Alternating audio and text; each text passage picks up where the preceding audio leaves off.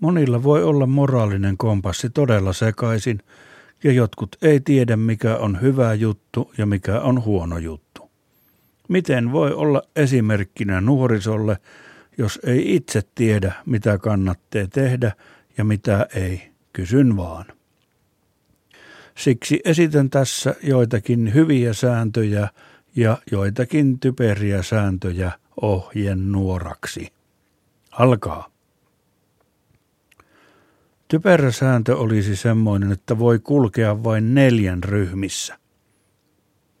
Jos vaikka olisi kauhea vessahätä kaupungilla ja olisi tavaratalon liukuportaiden alapäässä hiljaisena hetkenä jollain hiljaisella osastolla, vaikka siellä missä myydään kalleita hopeoituja tai kullattuja kipsikoristeita, tekovanhoja seinäkelloja ja värikkäitä kitsch-lehmiä, niin joutuisi jalat ristissä odottamaan, että tulisi kolme asiakasta lisää liukuportaisiin ja sitten joutuisi vielä odottamaan, että vessaankin menijöitä kertyisi yhteensä neljä. Vasta sitten pääsisi hädästä ja silloin ehkä olisi jo liian myöhäistä sille.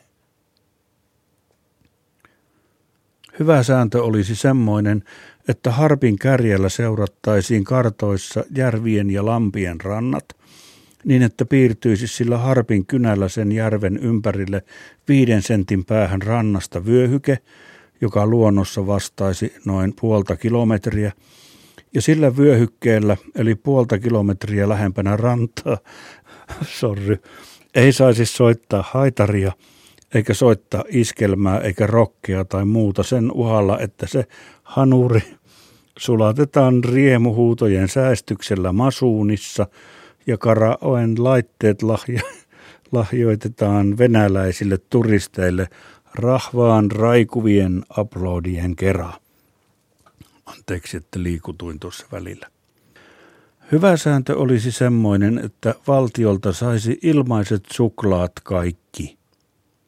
Niissä voisi niissä valtion ilmaisissa suklaissa olla vielä tarkoituskin painettuna – Esimerkiksi Suomen armeijan sissijoukkojen virallinen maastoretken sadekuuro lohdutusnami, taikka perhemielen rauhan takaussuklaa perheen äidin verensokerin laskettua ruoan laiton tai muun sellaisen pakkotyön aikana. Muumi koristeltu. Typerä sääntö olisi sellainen – että 40 euroa sakkoa aina jos sanoo tatti, vaikka esim. virkkeessä, että naapuri laitatti nasta hampaan kullasta. Kannattaisi silloin mieluummin sanoa, että naapuri kuuluu laitattaneen nastahampaan kullasta. Siten ei tule tattea siihen virkkeeseen ja näin säästäisi heti 40 euroa. Hyvä sääntö olisi sellainen, että muovinen osa, joka loksautetaan paikalleen, ei saisi paikalleen loksauttamisen aikana haljeta. Mulla halkeaa aina, eikä varaosaa saa tietenkään mistään. Hankala on liimatakin semmoista monesti. Hyvä sääntö olisi sellainen, että ei saa ärsyttää tahallaan, etenkään naiset – Tosi hyvä sääntö. Eli tässä käymme läpi joitakin typeriä ja joitakin hyviä sääntöjä, joita pitäisi olla tai ei pitäisi. Hyvä sääntö olisi semmoinen, että värikkäämmäksi Suomenkin sammakot. Kuvakirjoissa on viidakon hienoja sammakoita, joilla käpälätkin on värikkäät heillä – Typerä sääntö olisi semmoinen, että porissa pitäisi paukauttaa kätensä yhteen ja ärjäistä täysillä, kun sanoo sanan ja, taikka sanan sekä, tahi ynnä sanan. Ennen pitkää ihmiset väsyisivät siihen, moni muuttaisi pois, turistit eivät haluaisi käydäkään porissa, ja se näivettyisi koko paikka ihan vain sen yhden säännön takia. Raumalaisillahan se toisaalta kyllä sopisi mainiosti. Ne olisivat onnessaan tietty Porin alennustilasta. Typerä sääntö olisi sekin, että pitää huutaa, kun ajaa polkupyörällä. Hyvä siinä kyllä olisi se, että kun nykyään ei ju, oh, juuri kukaan pidä pyörässä valoa ja kaahaa pimeänä yksisuuntaista väärään suuntaan, tai jalkakäytävällä vain yhtäkkiä suhahtaa ku, ku, kuuttakymppiä jalankulkijan selän takaa millin päästä ohi. Vaikka on vielä homalassakin hän, kuin, kuin on terassilta karaoesta tulossa.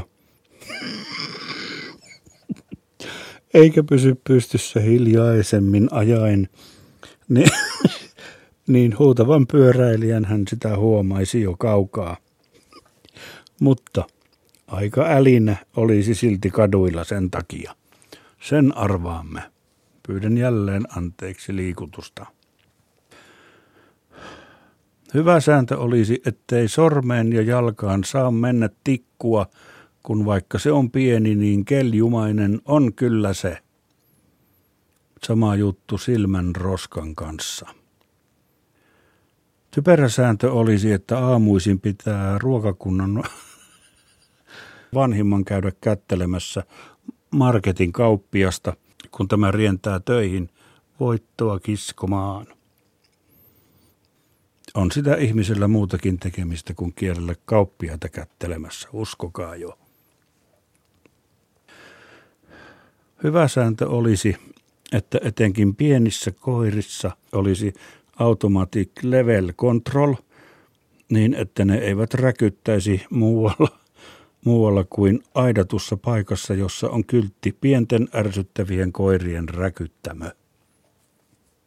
Typerä sääntö olisi, että hotellihuoneisiin asennettaisiin starttipistooli, joka aamulla kello kuudesta lähtien pamahtaisi tasatunnein, että tietää paljonko kello on. Tässä siis käymme läpi erilaisia sääntöjä, joita saattaisi olla, tai ehkä pitäisikin, tai ei saisi. Typerä sääntö olisi, että elokuvista lähtiessä joutuisi täyttämään äärimmäisen yksityiskohtaisen kyselylomakkeen elokuvan sisällöstä, ja jos ei saisi kaikkia oikein, joutuisi samalta istumalta katsomaan elokuvan uudelleen. Hyvä sääntö olisi, että lämminkään ravistunut vissy ei tulisi silmille, kun sen avaa. Inhoittaa olla märkä kuin lidit, kun aina unohtaa, että tulee silmille se lämmin vissy mikrosekunnissa. Typerä sääntö olisi,